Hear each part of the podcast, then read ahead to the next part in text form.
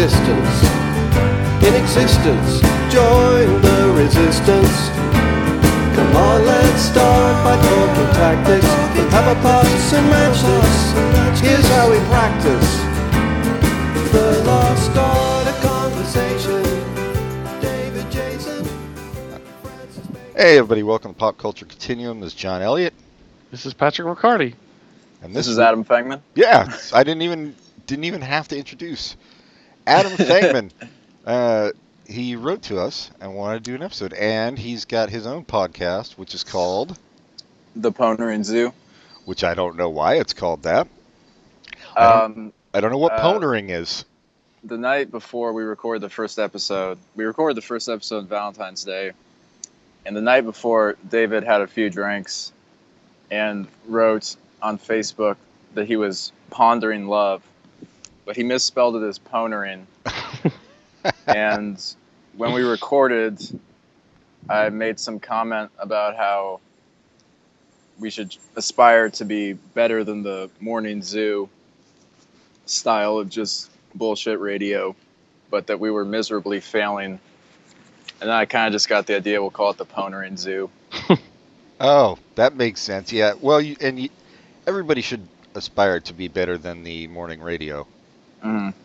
Um, Even morning radio should aspire to that. I've I listen. I haven't listened to all your episodes, but I listened to the one about Kimmy Schmidt, and I, I, I thought it was awesome. Cool. Your story about the homeless people was really engaging and really funny. Mm-hmm. Thank you. Yeah, that was an interesting experience. Well, this week we're doing uh, these were these were Adam's picks. Uh, we're doing young adult versus uh, while we're young. So we're gonna start with young adult. And so why did you why did you pick these two, Adam? Uh, I guess for a number of reasons. What basically I got the idea after I watched um, Well We're Young. Both of these are movies that I heard about when they came out, but then waited a while before I actually got to watch them.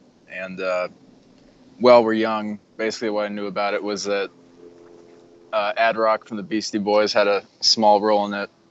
So I was like, oh, I'll have to check that out. And then I did, and I thought it was really interesting, but I also found it kind of hard to form a an opinion on it. I, I thought it was very interesting though, and and it deals with uh, aging and you know kids today versus middle age and young adult deals with adults who are kind of trapped as kids as they once were. So both of them have like a baby being born as setting off this whole crisis in lives. Um, both of them deal with the idea of what it is to be a teenager and with characters in their 20s and then young adult is about characters in their 30s who are in crisis and well we're young is about characters in their 40s in crisis. So it's just like a really wide spread of experience i guess that were that were similar and dissimilar i thought in in interesting ways. Oh. and also young adult is um, a film that i've talked to i've attempted to talk to people about many times before. And a lot of people have have like this really strong reaction to it where they act like you're asking them about the most traumatic thing they've ever experienced Really? Eh. yeah yeah i've people it's like it's such a it's such an oddly divisive movie like even if you go look at um like the amazon reviews for it or something this has like two or two and a half stars out of five whereas it has like an 80% on rotten tomatoes and then conversely while we're young is a movie that i thought was interesting but i just haven't figured out any way to talk about it because it's I feel like if I describe it, you know, there, there's a scene where an older guy and this younger hipster guy go fedora shopping. You know, that, that sounds like I know what that movie it is, and it sounds like a terrible movie. It sounds very hackneyed and cliched, but I thought it was a lot more than that. But I haven't figured out how to really put that, so Well, There's a, a lot of dynamics between the two. I thought were interesting. yeah, we we probably won't figure out how to talk about it here today. I think you got the, the wrong two people for that. But uh, but yeah, let's start with young adult. I had, well, I think we both saw it before, right, Pat? Yeah, I saw it in the theater when it came out, and I actually was not looking forward to watching it again. I think it's an, a really good movie, but it's hard to watch because it's so it's it's really strong, like almost depressing because the Charlize Charlize Theron's character is is Wait, so why do you say off. Theron, man? It's That's her name, Theron. No, it's Theron. Theron. It's like a heron. Wait, do you call it a heron? Yep. All right, Charlize What do you, wait, what do you call Shira? Uh, wait, what do I call Shira? Uh huh. Shara? Oh. Uh, I should also own up to that. I'm gonna repeatedly mispronounce her name. okay. I always thought it was. I always thought it was Theron, and then I listened to an interview and it was like Theron or something like that. So Oh, re- so we're all wrong. everyone's wrong. All right, so let's just say Charlize Theron. Sorry, go ahead, Pat. I just her her performance is so perfect as this broken broken woman, and it but, but it makes me so sad. So it, it's hard to it's a it's a really good movie, but it's hard to watch. I could see that. I, I didn't find it especially hard to watch, but I think, you know, having dealt with depression for a long time, I could I could relate a bit. Although Why that's why it's so hard. Yeah. Like, I, I know what she's feeling. I can feel it. And that, and that embarrassing scene at the end, it's like, oh my god, it's it's so sad. but Oh, you yeah, get that- it. Yeah. That closer is just oh shit. It's like it practically turns into a horror movie. Yes. Like this is a definition of a cringe comedy. Well, okay, uh, plot for people who haven't seen it. So, uh, Charlize Theron is a author of, well, a ghostwriter, basically, of young adult books. Although, Don't call her a writer. yeah, She'll correct you. She's an author. that's right. that that series uh, has died out, and like at one point, she goes to a bookstore, uh, and and all those books are on the clearance table, and she tries to like sign them. Uh, and And the- I think those little scenes, like that scene that you're talking about where she goes to the bookstore, is one of the strongest points of the movie. Where just these little absurd things that happens to her with other people that she just doesn't pay attention to regular social social cues and does whatever she wants. It's great. Yeah, Mhm. yeah, at all.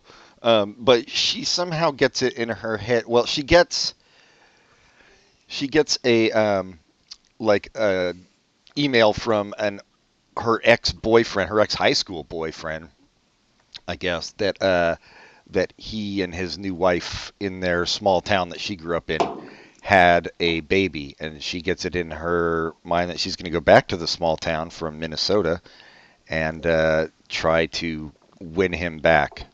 Um, so she's basically delusional and fucking crazy, and that's that's the main gist of it.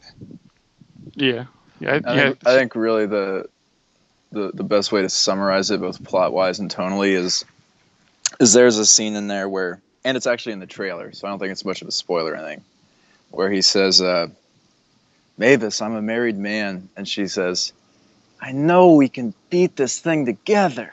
yeah, yeah, she's all kinds of fucked up.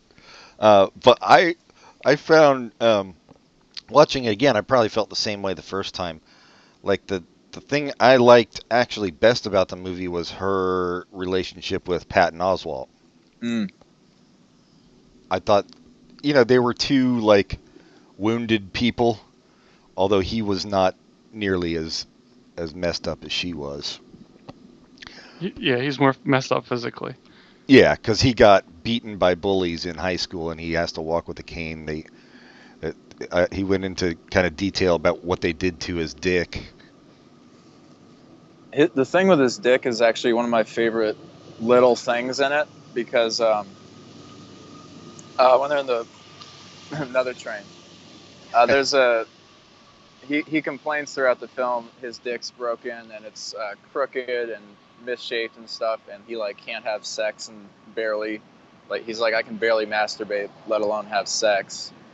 And then it like one of the closing scenes of the film is the two of them having sex. So there's this there's this weird kind of idea that's that's put in my head is like to what extent is it is he exaggerating that Right. specific injury just because he wants to wallow in it that much? Right, exactly. No, I, I totally got that too. Yeah, no, I, I think that's true. He's, well, they're both, I mean, they're both kind of living in the past. They can't let, in a past they can't let go of. And like, his injuries are, are basically like his whole identity. So, Mm. so yeah, he does seem to exaggerate that, I, I'm sure.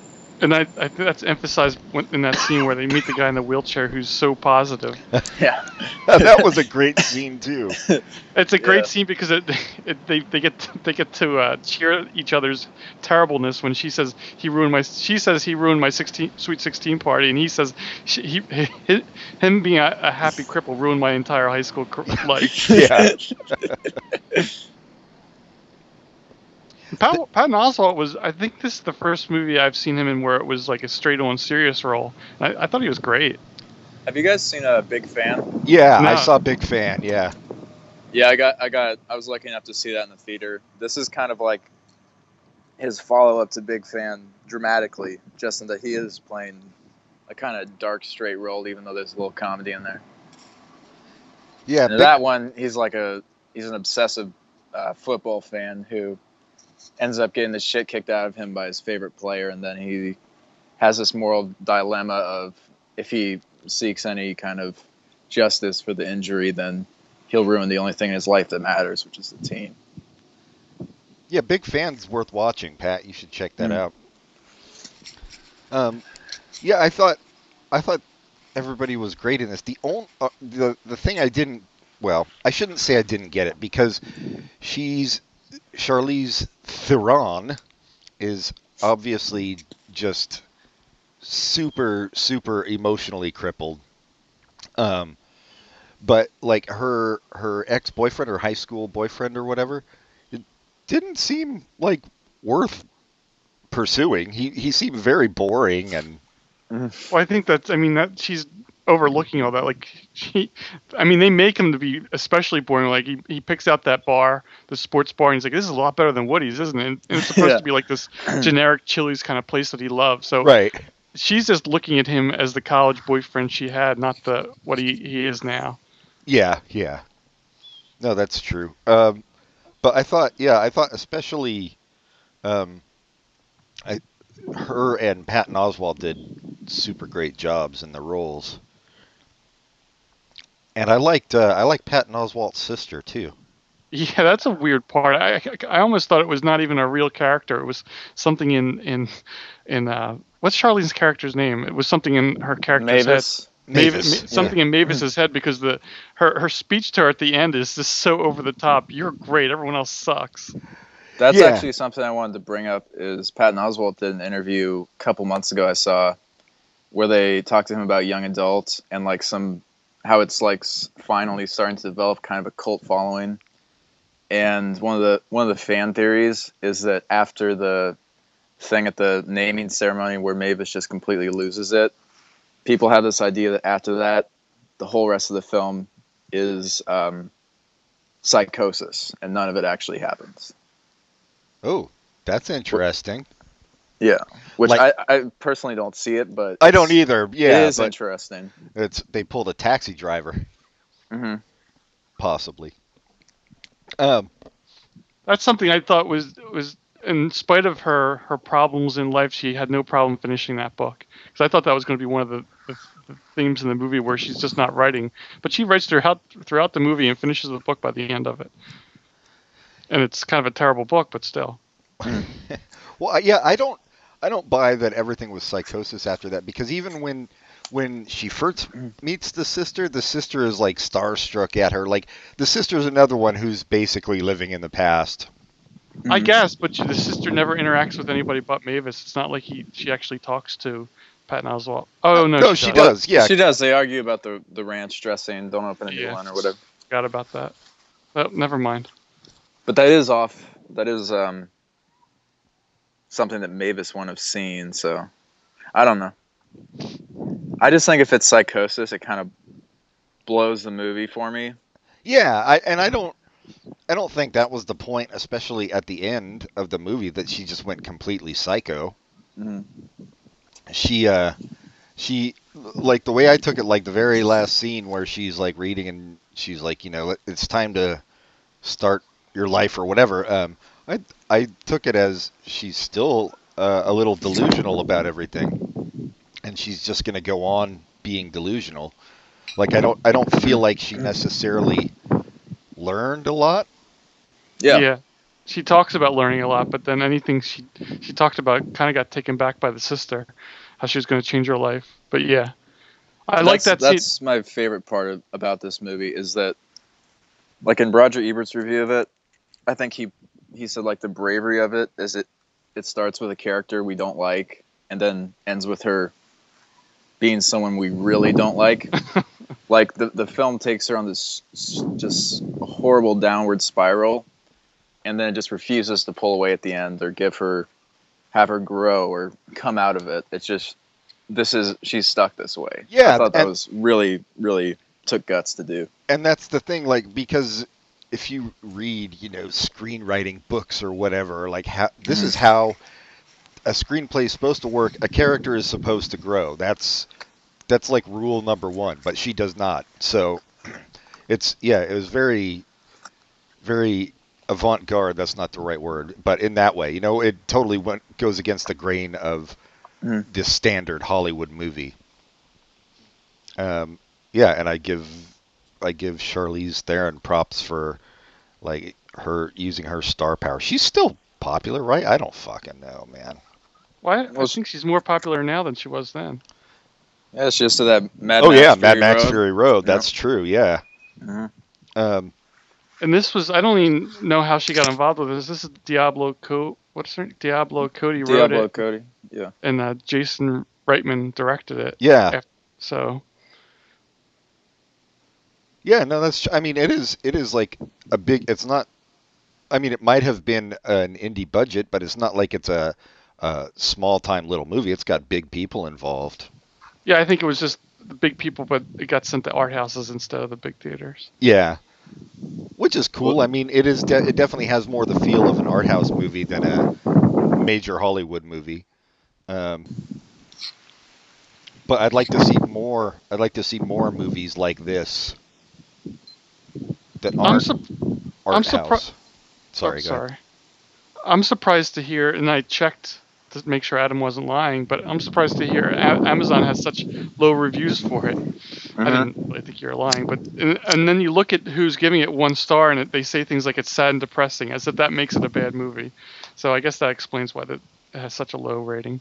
Well, here's the, the thing is that if you well, first off, this is the first time that Jason Reitman and Diablo Cody had worked together since Juno, and that was such a popular, uh, sweet, whimsical kind of movie.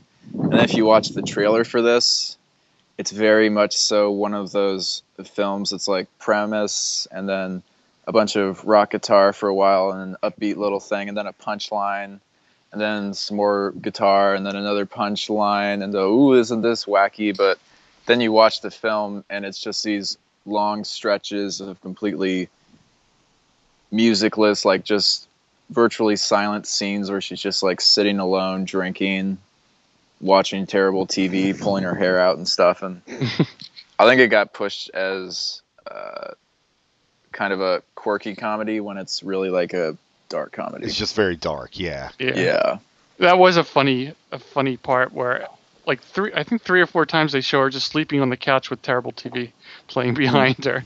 Yeah. She's watching like Maury or whatever the equivalent is, or TMZ.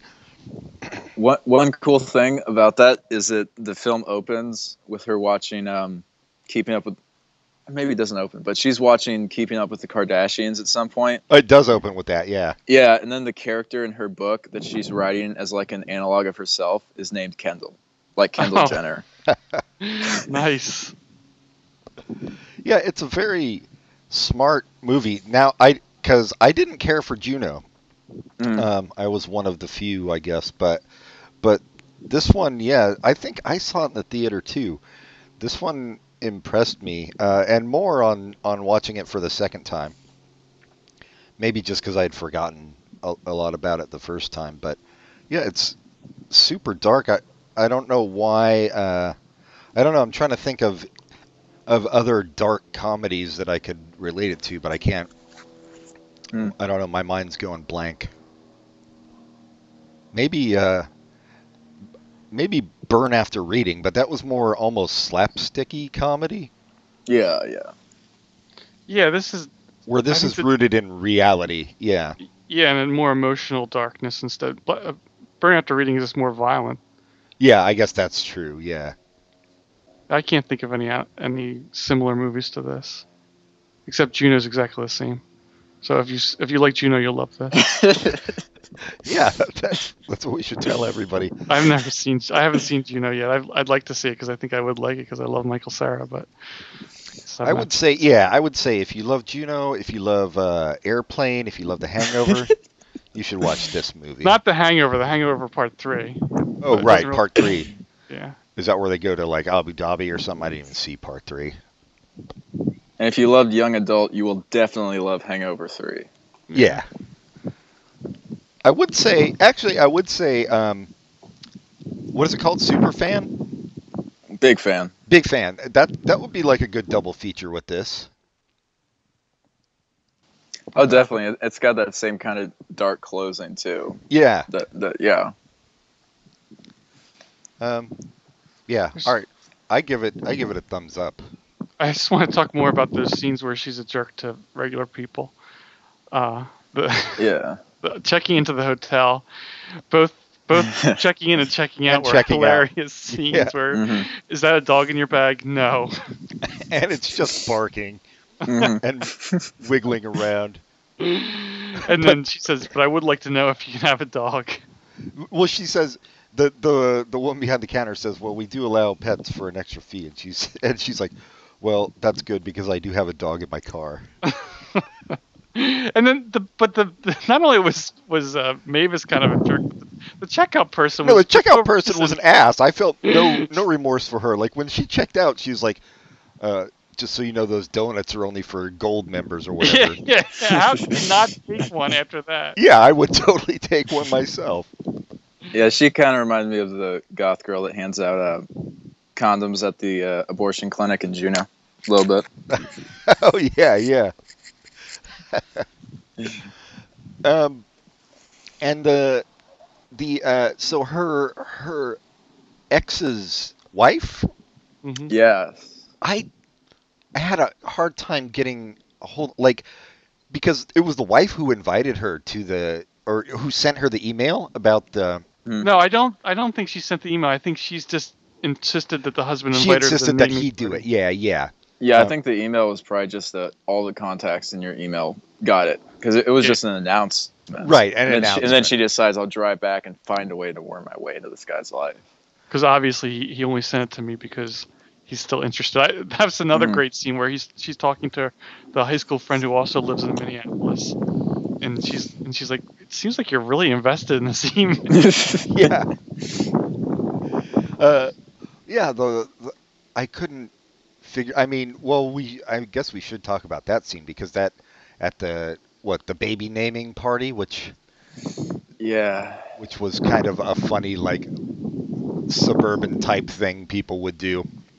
Um, uh, It's the kind of thing that people who were into like alt rock in the 90s when they were teenagers and a little bit hippie-ish and then they get older it's the kind of thing they would do to kind of we're still us yeah, yeah. Even though they're decidedly not. Um, But that scene where Charlize Theron goes off on her, that that was yeah, uh, that was painful. But uh, it, another painful scene in another way is you're kind of led to believe maybe there is a chance.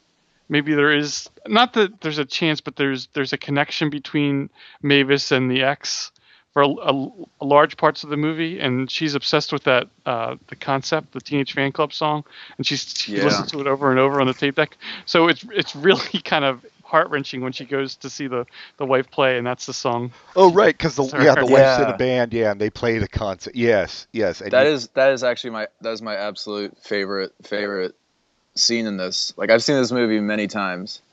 I remember the first time I saw it, I wasn't totally sure if I was on board, and then that happened, where they they, they go to the, they go to that shitty bar, and the wife plays the song that Charlize was convinced was our song. Yeah, her and and, just her the look song. on her face, Her face all the crumbles. color, Yeah, and she looks over, and Patton Oswalt's just kind of leaning in the doorway with this look like, "Don't want to say I told you so," but right.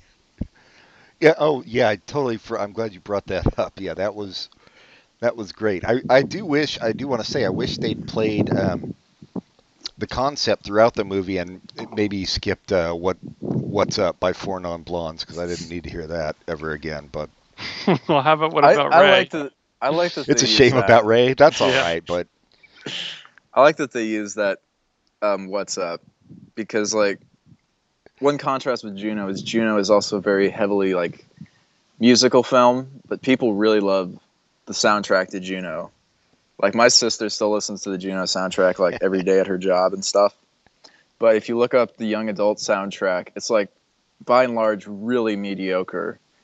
Like Yeah, the best yeah. thing on the soundtrack, aside from the Teenage Fanclub song, is probably like this weird instrumental cover of um, "Where It's At" by Beck, and it's like a really crappy Muzak sounding version.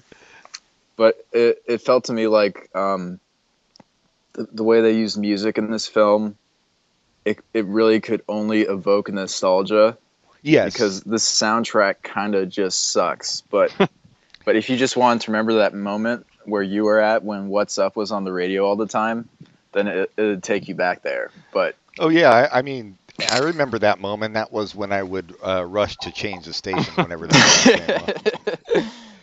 But it also like it was of the time when he would have made her that mixtape. But it also Mhm. like kind of weirdly like you could see how it would be like an anthem for her. Mhm. So it did work. I just yeah, I didn't. I just hate that song. That's all. And then over the ending credits was the uh, some was it uh what's the name of that 70s thing with Diana Diana Ross was singing? It's not Free to Be You and Me, but a song from that album. It's It just was a that- song from Free to Be You and Me. yeah, Oh over the shit. credits. Um, it's all right. No, it's not. It's all right to cry. That wasn't Diana Ross. Yeah, it doesn't matter. Um, Speaking of yeah, I back, can't think of it. there was an episode of uh, what's the name of the show that comes after Colbert? Late Show with The late, late show Wait, yeah, yeah. Late Late Show with James Corden, and they did the entire episode in somebody's house, and Beck was Beck was the was the guest, and the guy who owned the house it was a surprise. Like they knocked on doors in the neighborhood, and this is the first people that said yes, and the guy who owned the house was like like almost fainting because he was such a big fan of Beck, oh, that's awesome. and they played for some reason they played hide and seek, and Jeff Goldblum hid in the closet, and Beck hid underneath the carpet. Dude, I would love to have Jeff Goldblum and Beck in my house. and and they, uh, they when Beck got brought up from off the carpet, he said, "Did you guys ever vacuum?" So I don't especially like that show, but I was just I was just I couldn't stop watching when they had it in somebody's house. Yeah, I don't especially love it either. Although I've seen some good bits. Like I saw him, he was uh, driving around with Stevie Wonder. um, that was nice. Stevie Wonder was like singing all these songs, and he like he called his wife and uh, had Stevie sing. I just called to say I love you for her and stuff. I was like, oh, that's cool. Yeah. But uh, yeah, young adult. I we're probably we probably exhausted this one, huh? Let's see. I know. I'm trying to think of any if there's any other little thing that I that I really like. Well, I I just the fact that she like constantly abused Patton Oswalt, but he hung out because I guess because he had nobody else, and I mean he was a curmudgeon too. So Well, they had kind of a. They kind of needed each other because, like, the the wife and stuff. All these all these people in her life. Um, and I mean, I thought it was actually kind of realistic when somebody is just so far out there. People will just would rather just not say anything and not engage. And Patton Oswalt, you know, has a line where he literally goes, "You're fucking mentally ill." yes. yeah, and she need and she needs that that kind of thing and he a reality check. Yeah, Yeah, I mean, she doesn't take it, but she's the only one she can like, you know, he's she's the only he's the only one where she'll wear sweatpants, I guess, you know, and have the disheveled hair and no makeup and all that. Yeah, I, and I I do like like I said I like the movie and and it makes sense that it was a movie about her going back and being totally crazy, uh, uh, trying to get her new now married uh, ex back. But I also would have watched a movie just about the relationship between her and Patton Oswalt. Like she goes back to this town and and befriends this guy who she never paid any attention to in high school. And those two characters, I would have watched a movie just about them. And I think it probably would have ended the same, where like she sleep with sleeps with him and then just bails. But Mhm. I like that she went back to her hometown, and you don't think about it until the parent shows up about why she's not staying at her parents' house. And that's such an awkward scene where the the the one of the very few times in the movie where she says something both honest about herself but honest like like realistic, and they just laugh at her when she says, "I think I'm an alcoholic," and they just laugh. yeah, yeah, I, yeah. I love when uh, the mom first uh, picks her up, and the lie Charlize Theron's been telling everybody is, "Oh, I'm in town for a real estate thing," and it turns out like her aunt is a real estate agent. so when her mom picks her up, she's like, "Your aunt's a little hurt." yeah. yeah, no, terrible, terrible family. Um, terrible family dynamic. Like the, her Or the, parents. the dad's just like still in love with her ex-husband, and they've got the wedding pictures up and all that. It was a great day. I just thought he was a good guy, is all. And the fact that they were they were invited to the ex-boyfriend's naming thing is is weird too. Yeah, I guess that's a sign of a small town. small town maybe. Yeah, but Were they at the naming? yeah, yeah, because her mom kept kept saying kept saying Mavis, Mavis. No, that was that was. I thought that was like um, shit. No, that was because- her mom. No, her mom was there. Yeah, for sure. Well, whom, who's the, who am I thinking of? She kept addressing someone by their first name. Like His mom? Because his mom's I there think I think it was his mom. Is who Yeah. I'm thinking of. Yeah, Yeah, his Yeah. mom was there too. Yeah. yeah. There's the awkward hug. She's like taps her on the shoulder and says, "So good to see you." And the, and his mom has no desire to hug back. to- yeah. And there's some backstory that we don't know about because nobody likes her. So even before she got there, the the rest of the band would like they called her the psycho prom queen. So I guess something happened Mm. that we don't even know about. Well, obviously she's been this way for longer than just the period of this movie. That's true. Yeah. Yeah. Uh, all right, you, uh, you guys want to take a break, and we'll go into while we're young. Sure. Okay. Sounds uh, good. We'll be back, everybody.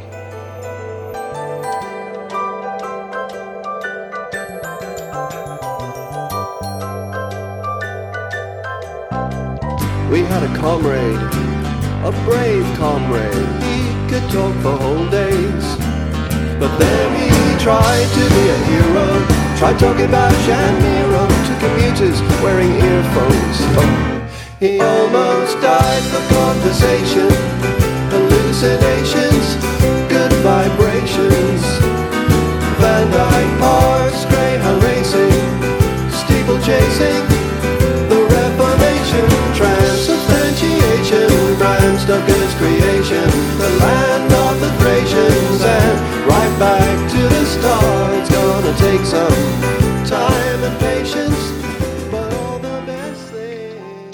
Right, we're back, and now we're doing while we're young. Um, Adam, do you want to you want to give like a brief synopsis of this one? Yeah, but I, I've seen it less times than um, young adults, so I'm not as good with the character names and stuff. Basically, Oh, character names don't matter. Yeah. and the the actors too. I can't remember what Ben Ben Stiller's wife. I can't remember who that is. Naomi Watts. Okay, yeah.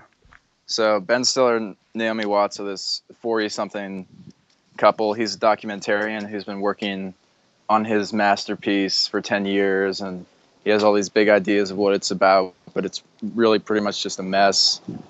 And it's it's totally stalled out. And they have an adult uh, like couple friends. The husband of whom is played by uh, Ad Rock from the Beastie Boys and they have a they have a child, and it kind of brings up all these emotions for Ben and Naomi, and they uh, I'm losing the plot already. um, they meet this younger couple in their 20s. These kind of hip hipsterish um, people, and the guy is uh, what's his name from Girls? Adam Driver, is that? Yeah, Yes. something like that. And um, he wants to be a documentarian too, and he really lays on the praise uh, and really sucks up to Ben. And um, they they bond and they kind of have this second childhood lived through these these younger characters, and and then he proposes that they make a documentary together, and things take this kind of weird, uh, dark sinister sinister turn where they kind of really question them or Ben really starts questioning what's this guy's angle and that was that wasn't a great synopsis but No, that's no, that's broad, perfect. broad Yeah. strokes broad strokes Yeah. Well, yeah, because it turns out uh, Adam Driver's um, like he he says uh, there's he wants to do a documentary about um, connecting with an old friend on Facebook. He says like the first like high school friend I had who messages me or sends me a friend request. I'm gonna go film him and see blah blah blah. But it and uh, it so it's this dude who was in uh, Iraq War, I guess it turns out, and he's all fucked up. But then it turns out that uh, they knew all about this guy beforehand, and it was actually his girlfriend's uh, friend. It, it was never Adam Driver's high school buddy or high school, you know, classmate, and Yeah. and uh, and so it was all a sham, and and he's just kind of using Ben. He's actually using Ben Stiller to get to his father-in-law, who's also a documentarian, but a much bigger one, um, to try to get you know funding for it and get his his name on it and stuff. So. Uh, yeah, that's that's the gist of it. Um, I know. I wish I wish Ad Rock was in it more because that was another thing I I was like, oh, awesome, but but I just- thought they did they did give him a lot of the best lines too like my my favorite or the funniest part of the film to me was uh, Ben and Naomi show up to Ad Rock and his wife's uh, apartment just to drop by, and it turns out they're having a party that they weren't invited to because they become so alienated from their friends that are their age. And Ad Rock has this line where he's like, "You look like one of those guys in high school that used to drive past prom and just never come in." And he's like, "You're an old man with a hat." yeah, with that. That just cracked me up so fucking much. Yeah, it there were there was some funny stuff in it. My, I I had a little. Here's my problem with the movie. Um, I think it was like the issues that it touched on were in a lot of ways academic. Like I I don't really feel like uh it was about something most Americans even give a shit about. Like it's it's very like uh it's very East Coast um, college professor type material. But not only that, I, th- I, th- I thought maybe you could make an more in- interesting movie about a generational divide without creating these like I don't know. The Adam Driver character was was I mean at the end of the movie they say he's young. He's not evil. He's young, but he was actually evil. He was a jerk, and the the work he was doing was not interesting work. It was all all made up, and I I don't think that was a that made it less interesting because it didn't seem like real. It didn't feel real, like a real generational divide. It just it felt more like a, a jerk versus regular people. Well, I, I could almost, I can almost sort of forgive that at the ending because there is this kind of, there's a lot of changing ideas of authenticity and what's real and what's true and honest nowadays, and and so so there is sort of a divide in that sense. But I did think the ending really kind of sunk the film, and the first two thirds of it do have a lot more interesting things about a generational divide. So like I all agree. the, all the characters in their 40s are on their phones all the time and then these younger characters are like watching vhs tapes and playing board games and stuff and which And is which yeah. is super hipsterish. I work with a lot Mhm. of twenty year olds, so uh, yeah, no, that's totally true. I keep seeing people on Facebook. I just got a VCR. Well, I'm like, but why? Like, it's actually worse. It's like literally worse than a Blu-ray player. So you, um, yeah, no, I agree that the ending kind of sunk it because, and and especially, so throughout the film they talk about um, why they don't have kids, and and you know their their friends who are their age tell them they should have kids, uh, and Naomi Watts keeps saying you know they tried and she kept having miscarriages, um, Mhm. and they're just and and she even says at one point you know she doesn't want to have kids after after they take some weird uh, mescaline or something, um, and Ben Mhm. Stiller's like we should have kids, but then at the end they're going to adopt a kid, which I thought was very Hollywood. Like it, it was unnecessary to me that. And it, they didn't work towards that. It wasn't like at any point did it seem like that was really what their their desire was. It was the opposite. Right. It just flash Yeah. forwarded one year later, and they're yeah. hmm And I actually didn't catch that the first time I I watched the film. I didn't. I guess I wasn't paying attention or something, but I totally didn't pick up that they were going to adopt a kid. It just skips forward a year, and they're like in an airport lobby looking at a baby playing with an iPhone. I was just like, "What the fuck is this?" right. Well, and that was so that was a little problem I had with it in that um, it is like it is interesting to talk about these like the generation gap and and how shit works nowadays, but in a way it almost seemed um, kind of old manish, like his Mhm. his take on the new technology and everything. Like he seemed uh, Noah Baumbach should say the the director writer. Uh, he seemed kind of uh, old fogyish about the way people use things now, Mhm. which I don't necessarily like. I don't think it's bad. Like I think it's fucked up when people are eating together at a restaurant and everybody's on their iPhones. Like that's that's terrible. But but in a lot of ways, you know, technology is not is not necessarily a bad thing. Um, the baby playing on the on the phone, I don't know.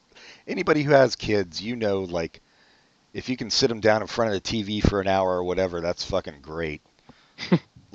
just just let them amuse themselves so you can have a, a break. Um, but yeah, yeah, like because because Adrock gave a, a speech in the beginning too when they were at the at the uh, restaurant about kind of about you know how people use cell phones now and stuff.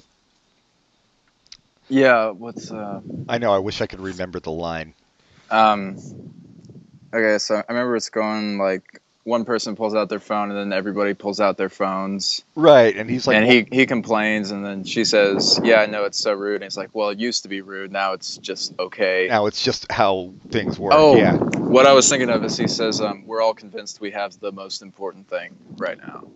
We are all convinced we have the most important thing to do. right. Which which is which is also true. Like I I get that. Like when I see when I'm walking down the street to work or whatever, and everybody's on their phone and just walking super Mm-hmm. slow, I'm like.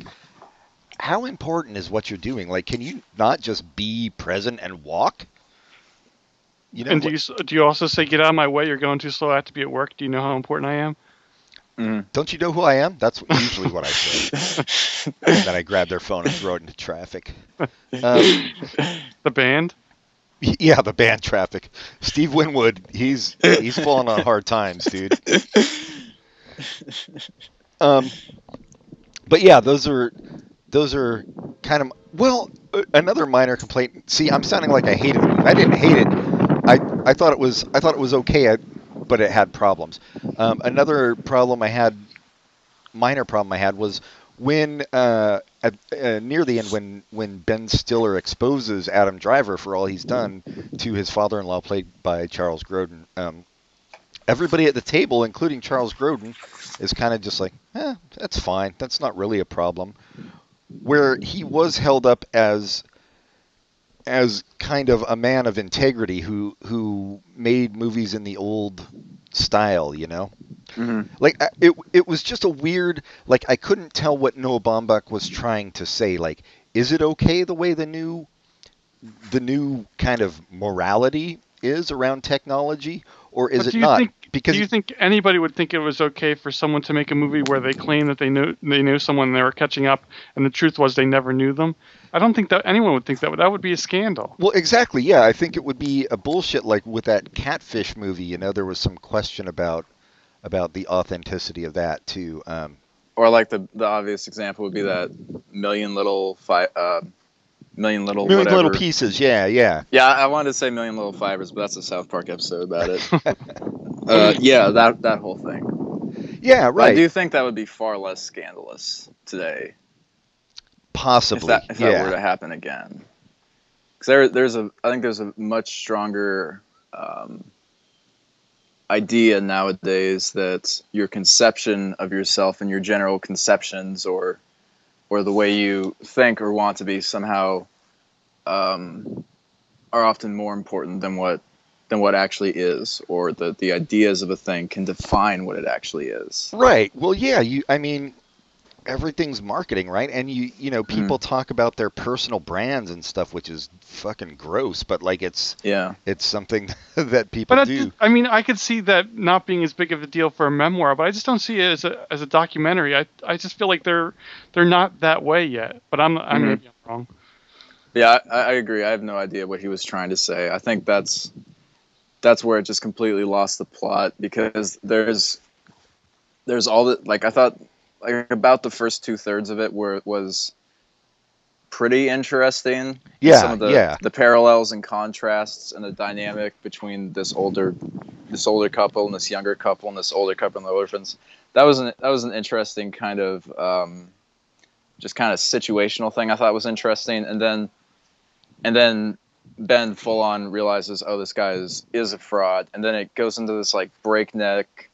Okay, now we actually do have a story to tell, and then it's this big dramatic thing, and then he shows up and gives this, what I would say is the old man moment. He he gives the, he comes and gives this uh, big speech to Adam Driver that just like um, really over oversimplifies things and is very cliched and hackneyed, and it just it just sped up really fast, and then it just like collapsed under its own weight. Yes. No. I. I And wasn't agree. there a scene where he catches on fire?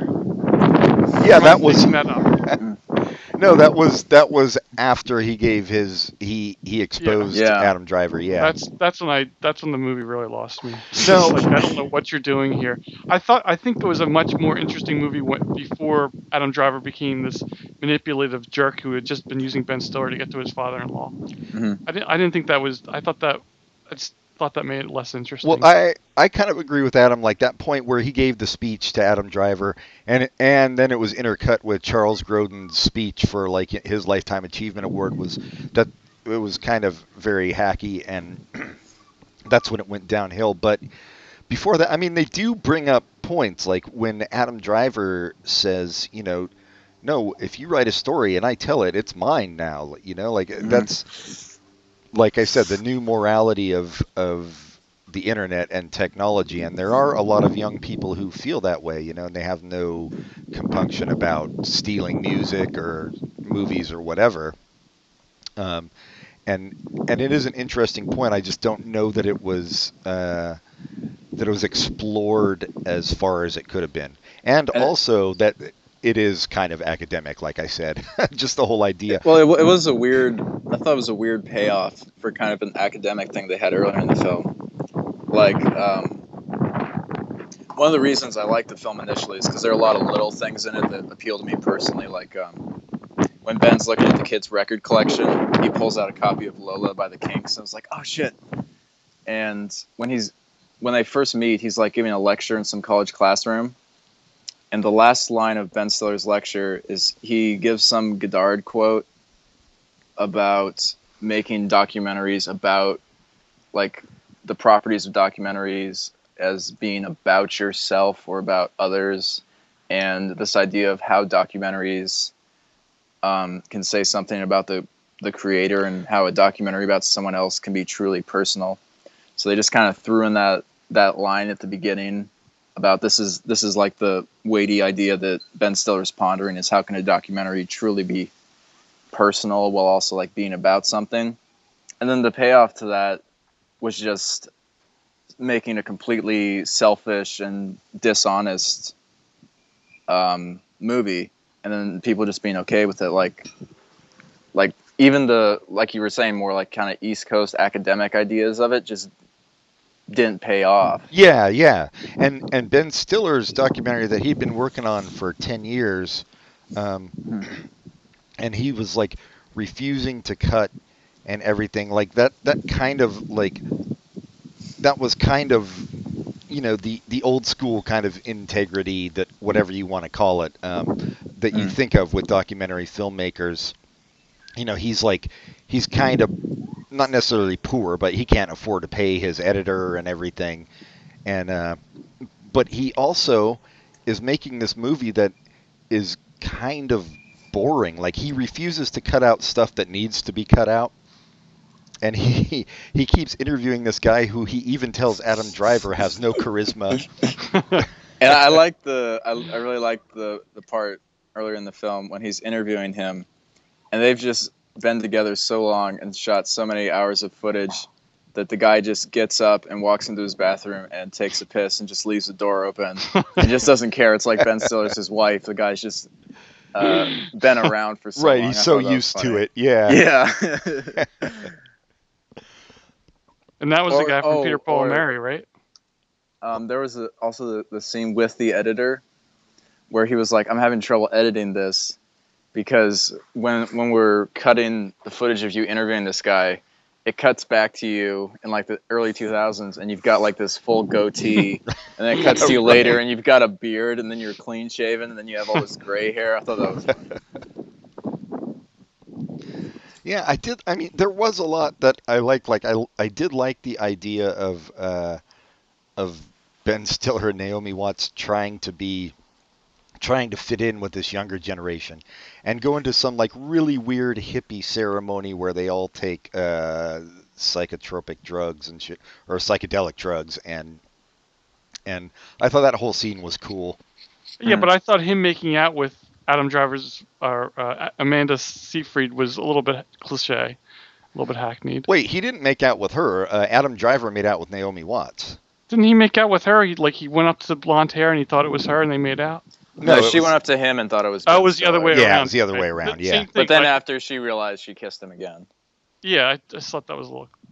The the thinking it was the wrong person just was a little cliched. I thought. I, I thought like um like the the moment where you hit where it kind of hits you that oh there's something sinister going on is when they're interviewing the vet and Ben's looking at his camera because it keeps zooming in on Adam Driver's face and he realizes that oh he's got a remote Yeah. and while he's interviewing this guy he wants me to zoom in on his own face like that Yeah. was that was that's the obvious moment where it's like oh what the what's going on here and I thought the kissing thing was just kind of a okay here's a softer softer revelation of maybe there's something wrong here and that involves the older people where it's like she makes a transgression before Adam Driver makes a really bad transgression or the series of really bad transgressions. Yeah, that makes sense. I, It, it, just didn't make a lot of it, it wasn't I don't think it was necessary really. it was interesting though to like realize because Adam Driver, even from the beginning, like he seemed like cool or hip or whatever you, however you want to say it. You know, he was into Mhm. all this stuff, but even just the way he he talked, like he. It's almost like he wasn't even a real person. He was just all ambition. That's like that was his whole personality. Right. Right. Mhm. Um, And maybe that goes back to Noah Baumbach's old man. That's how he sees young people. yeah, it could be. And as Um, far as like whatever you want to call it, cool or hip, one thing I thought interesting is that if you met this guy, you would call him a hipster. But in the entire film, the only time they use the word hipster is right in that very last scene where they're going to adopt the baby. They see like a magazine interview with Adam Driver right. in like Time magazine, and one of the questions is, "Do you consider yourself a hipster?" But otherwise, the whole rest of the movie, they never use that word. Yeah, that's true. I didn't even think about that. And but did did we hear that answer out loud, or did I pause and read the screen? Because or I forget what it was, but whatever the answer, I mean, whatever it was, the answer was so perfect for that character. Yeah. Was, I I wear tight pants, and they they say people they call that kind of person a hipster. Yeah, he's So he like, doesn't well, really I hear- wear, well, I wear tight pants, so He Yeah. never answers the question. Mhm. but it is exactly how he would answer the question. Yeah, it's very smart kind of. Oh, I'm I'm better than that question, or it's it's a smart dismissal, the kind he would he would certainly do. Yeah. yeah, I I didn't get- really love the movie, but I thought everybody in it was good. I thought Ad Rock was Mhm. awesome. I thought um, Adam Driver was really good in that that playing Ambition. He was good, and Ben Stiller is usually annoying, and he wasn't especially annoying in this one. you find Ben Stiller annoying usually. I think so. Did, And who directed uh, Greenberg? Noah it the- Baumbach. Yeah, that's that's what I thought. Um, ben Stiller is my only trepidation going into this because the last Ben Stiller movie I'd watched was Greenberg, and I just thought it was a real piece of shit, and I couldn't I couldn't even finish it. And so that's that's probably why I waited so long. I waited probably like seven or eight months after it came out to watch it because I was like, well, Ad Rock's gonna be in it, but Yeah. Ben Stiller doing the Greenberg thing again, but I, but he he uh, I thought he thought he did a really good job yeah, and for the material. Right. And uh, it was I mean it was really cool just to see Ad Rock playing like this this schlumpy domestic dude. Yeah, It's not what you would expect. I think yeah, I guess w- m- what I would say about it is that um, uh, my only problem is I wish it would have been a little bit better. Like it I feel like it Mm. could have it could have done a little more and it would have been uh, a, like like that last that last third act or whatever you want to call it kind of Yeah. ruined it. Yeah. isn't that what you say about any bad movie? I wish it was better, so I didn't have to sit through that. No, because I think it had some some good ideas and some good stuff going on. good, yeah. yeah. it it had a chance to be better than it was. It wasn't like Freddy got fingered or whatever. How about Um, Charles Grodin playing a character who wasn't an asshole? That's a, that's a change of pace. He's, I know. So he is a good Mhm. actor. It's too bad because he's so good at being an asshole. yeah, it's true.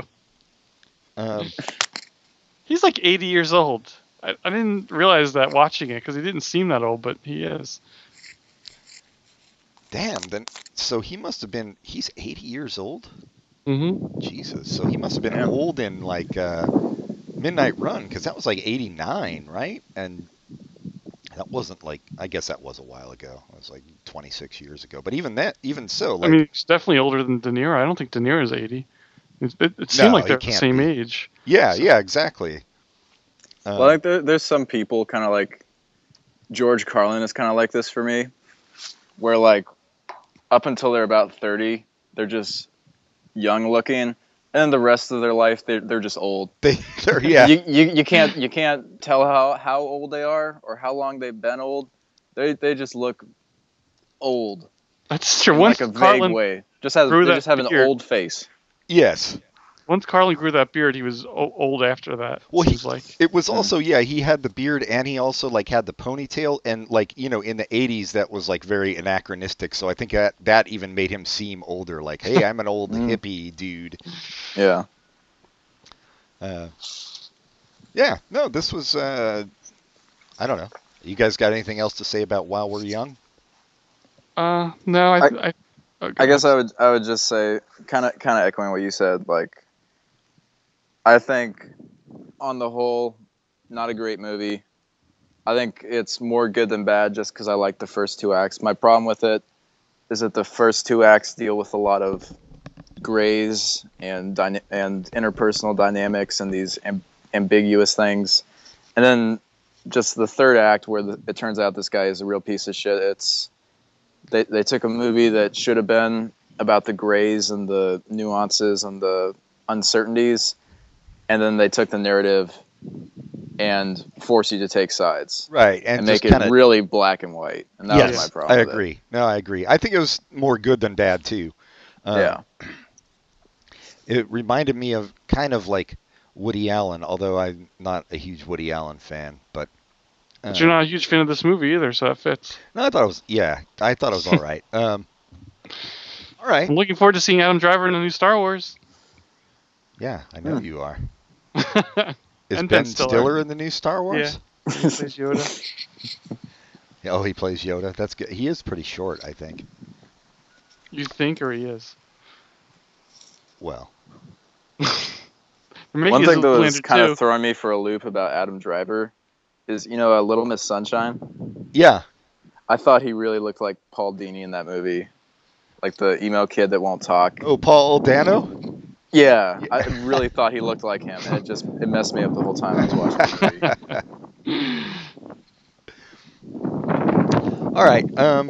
Well, I guess then we're gonna go to recommendations. Asians, Asians, Asians, Asians. Oh, I didn't even warn you, Adam. Uh, you got to have a, some kind of pop culture recommendation. Doesn't matter, movie, book, podcast. Oh, I'm a, I'm a, I'm a show. listener. I've heard I've heard maybe 30 of these or so. So Okay. well aware of the format. Okay. Then we'll let you go first with your recommendation. Um, I probably would have gone with Big Fan, but I said it already. so I'm gonna recommend something that's totally relevant to what we're talking about. Um, it's kind of a twofer, uh, a book and a CD that go together, which was released either last year or the year before. And it's called Different Every Time, and it's a biography of the and a sort of best of for the English singer Robert Wyatt, who's a, who's a really interesting figure. Oh yeah.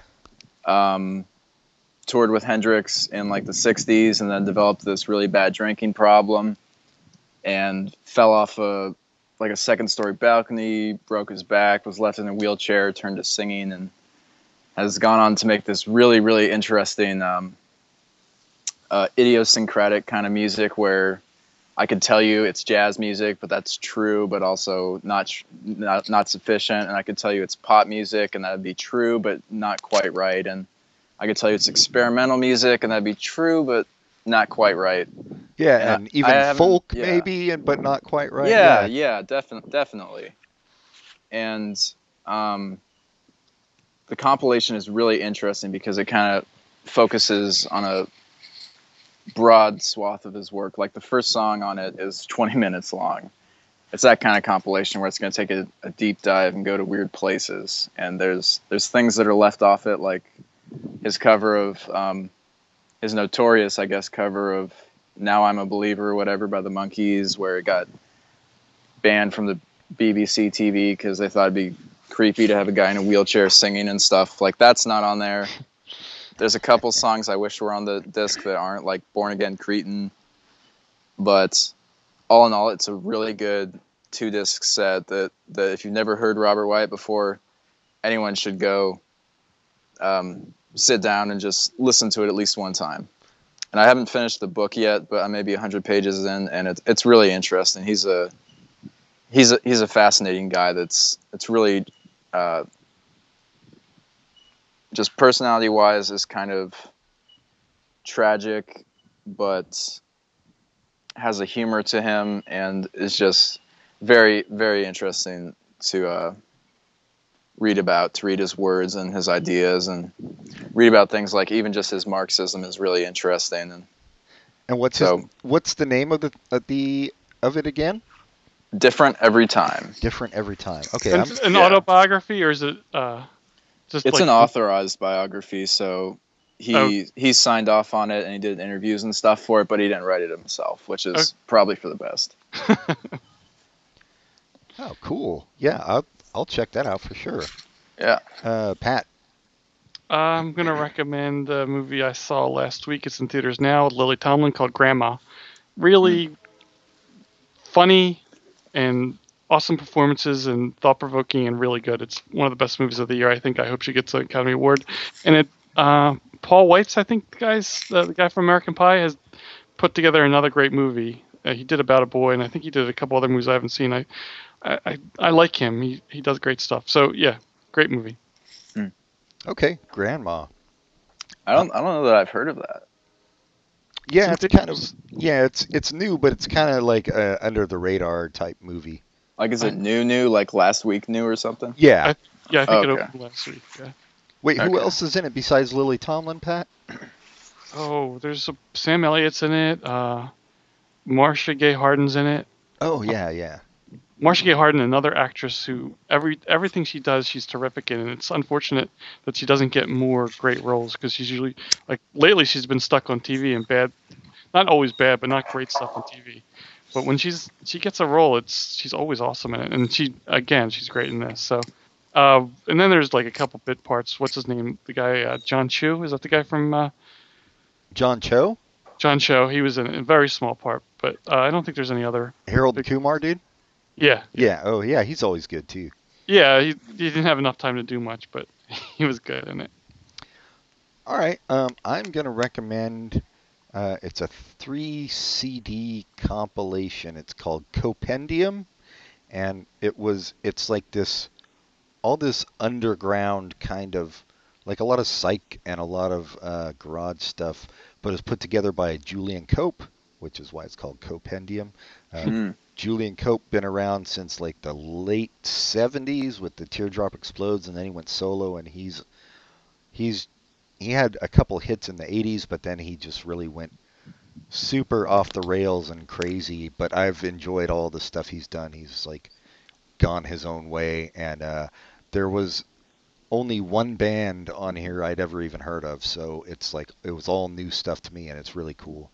So Copendium if you want to go spend 60 bucks on a So is that like, um, if you're saying psychedelic and garage, that's probably like 60s and 70s It's- music primarily, or maybe even 50s. No, it's actually so the first disc is like 60s and 70s, and then he totally skips the 80s, and then the second discs are 90s to 2010s. Oh, Yeah, so it's it's really cool. It's a bunch of stuff I'd never heard. Um, anyway, that's mine. Okay, uh, Pat. Oh, write to us at popculturecontinuum at gmail.com if you'd like to be on the show, if you'd like to hate us, or anything you'd like to say. Like us on Facebook, uh, rate us highly on iTunes. All right, that's it. Uh, well, thanks for coming on, Adam. Yeah, this was great. It was great to have an excuse to watch Young Adult again, and even though I didn't love While We We're Young, I did enjoy watching it. So thanks for that, and thanks for coming on because you're pretty awesome. oh yeah. Anytime, Thanks for having me on. anytime. And thanks to your bird friend too. Yeah, which is he's been much more interesting than I have been. So but glad he's there. Yep. cool. All right. Well, I guess that's it then. So until next time, goodbye, everybody. Goodbye. Dun dun dun dun dun dun dun. dun.